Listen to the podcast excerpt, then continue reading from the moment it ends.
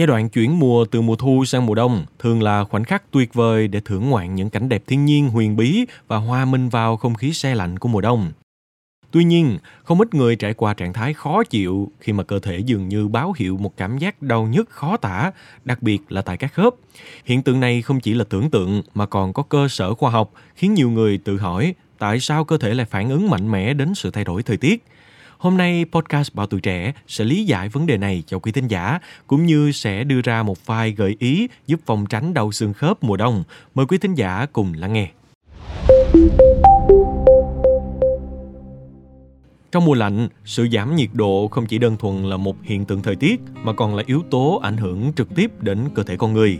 Khi môi trường trở nên lạnh giá, cơ thể tự nhiên phản ứng bằng cách dự trữ năng lượng và điều này có thể dẫn đến sự giảm lưu thông máu. Đường da như một bức tường bảo vệ tự nhiên của cơ thể, trở thành cổng nhập của không khí lạnh. Mạch máu tại những khu vực này co lại, giảm khả năng lưu thông của dịch khớp và máu đến những khớp xương. Khớp không nhận được đủ máu để duy trì quá trình nuôi dưỡng, vì vậy sẽ gây ra những tổn thương lan tỏa từ màng hoạt dịch đến sụn khớp, tạo nên cảm giác đau nhức không mong muốn. Khi cái lạnh kéo đến, cùng với đó là độ ẩm tăng cao do những cơn mưa phùn, những cơn trong cơ thể chúng ta như trở nên cảm nhận được sự co rút. Điều này làm cho dịch khớp càng trở nên đặc và đóng băng hơn. Khớp một khi bị ảnh hưởng trở nên khô cứng, gây ra cảm giác đau mỏi và khó khăn trong việc cử động. Đặc biệt khi không khí lạnh xâm nhập, thói quen tập luyện hàng ngày của chúng ta cũng giảm bớt, làm cho sự lưu thông khí huyết trở nên giảm sút. Điều này không chỉ làm tăng cảm giác đau mà còn đóng góp vào việc làm nặng thêm tình trạng bệnh. Đồng thời, những yếu tố nội tại như sự suy giảm tuần hoàn máu, độ nhớt máu và dịch khớp cũng như sự kết tủa của muối tất cả kết hợp lại tạo nên một bức tranh phức tạp. Đó là nguyên nhân chính gây ra những đợt bệnh cơ xương khớp khi chúng ta bước qua những thời kỳ giao mùa đầy thách thức này. Nguyên nhân sâu xa của đau xương khớp còn nằm ở các bệnh lý khớp mãn tính, nơi mà sức đề kháng và khả năng tự bảo vệ của cơ thể đang giảm đi, đặc biệt là ở người già khi chức năng hoạt động của cơ thể suy giảm, hệ thống khí huyết hoạt động kém hiệu quả, không thể nuôi dưỡng cân mạch một cách đủ đặn. Điều này dẫn đến tình trạng đau và sự thoái hóa của khớp. Tuy nhiên quý thính giả nào đang gặp tình trạng này thì đừng quá lo lắng. Podcast Bảo Tuổi Trẻ sẽ mách cho quý vị thính giả một vài cách để chúng ta phòng tránh điều này nhé. Việc đầu tiên chúng ta nên làm là luôn giữ ấm cho cơ thể. Khi cái lạnh buốt của mùa đông bắt đầu tràn về, việc bảo vệ cơ thể khỏi sự lạnh giá trở thành ưu tiên hàng đầu.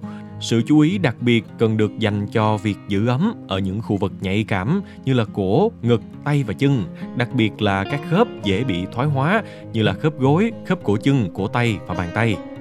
Khi các khớp bắt đầu đau nhức hoặc có dấu hiệu của sự tê cứng, quy trình giữ ấm trở nên vô cùng quan trọng.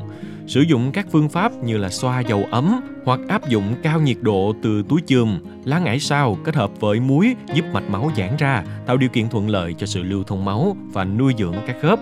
Tuy nhiên, cần lưu ý rằng việc chườm hoặc xoa dầu nóng trực tiếp lên vùng khớp đang bị viêm cấp, sưng, nóng, đỏ, đau có thể làm tăng tình trạng viêm nhiễm. Đồng thời, tránh tập thể dục ngoài trời khi thời tiết quá lạnh, gió lạnh và độ ẩm cao hay khi có mưa để ngăn chặn các vấn đề khó khăn về sức khỏe của khớp. Bên cạnh đó cũng đừng quên lên một chế độ nghỉ ngơi và ăn uống hợp lý trong hoạt động hàng ngày nên giảm áp lực cho khớp như dùng gậy chống, vịnh tay, mang gan hay miếng dán ở các khớp xương, đeo đai lưng, massage, chườm ấm.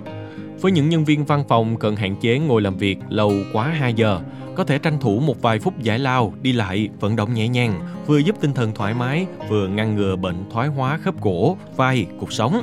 Trong chế độ ăn cần phải bổ sung đầy đủ protein, các loại vitamin, đặc biệt là vitamin C, D, Đồng thời ăn nhiều thực phẩm hàm chứa nhiều canxi như sữa, chế phẩm từ đậu, các loại hạt, rau củ quả. Tránh xa một số loại thực phẩm có thể tác động tới bệnh xương khớp như là chất kích thích, thịt đỏ, đồ đông lạnh, phủ tạng động vật, đồ ăn nhanh, đồ ăn có tính nóng, quá chua hay quá mặn. Đừng quên rằng bên cạnh việc chăm sóc khớp bằng cách giữ ấm, rèn luyện xương khớp cũng đóng vai trò quan trọng trong việc duy trì sức khỏe của chúng ta. Thường lệ, khi cảm thấy đau nhức xương khớp, nhiều người lạc quan nhất là giữ yên để tránh cảm giác đau.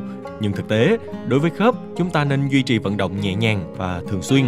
Chính việc vận động nhẹ có thể giúp khí huyết lưu thông tốt hơn, tạo điều kiện thuận lợi cho mô sụn hấp thu dưỡng chất và kích thích tiết dịch, làm bôi trơn khớp hiệu quả hơn.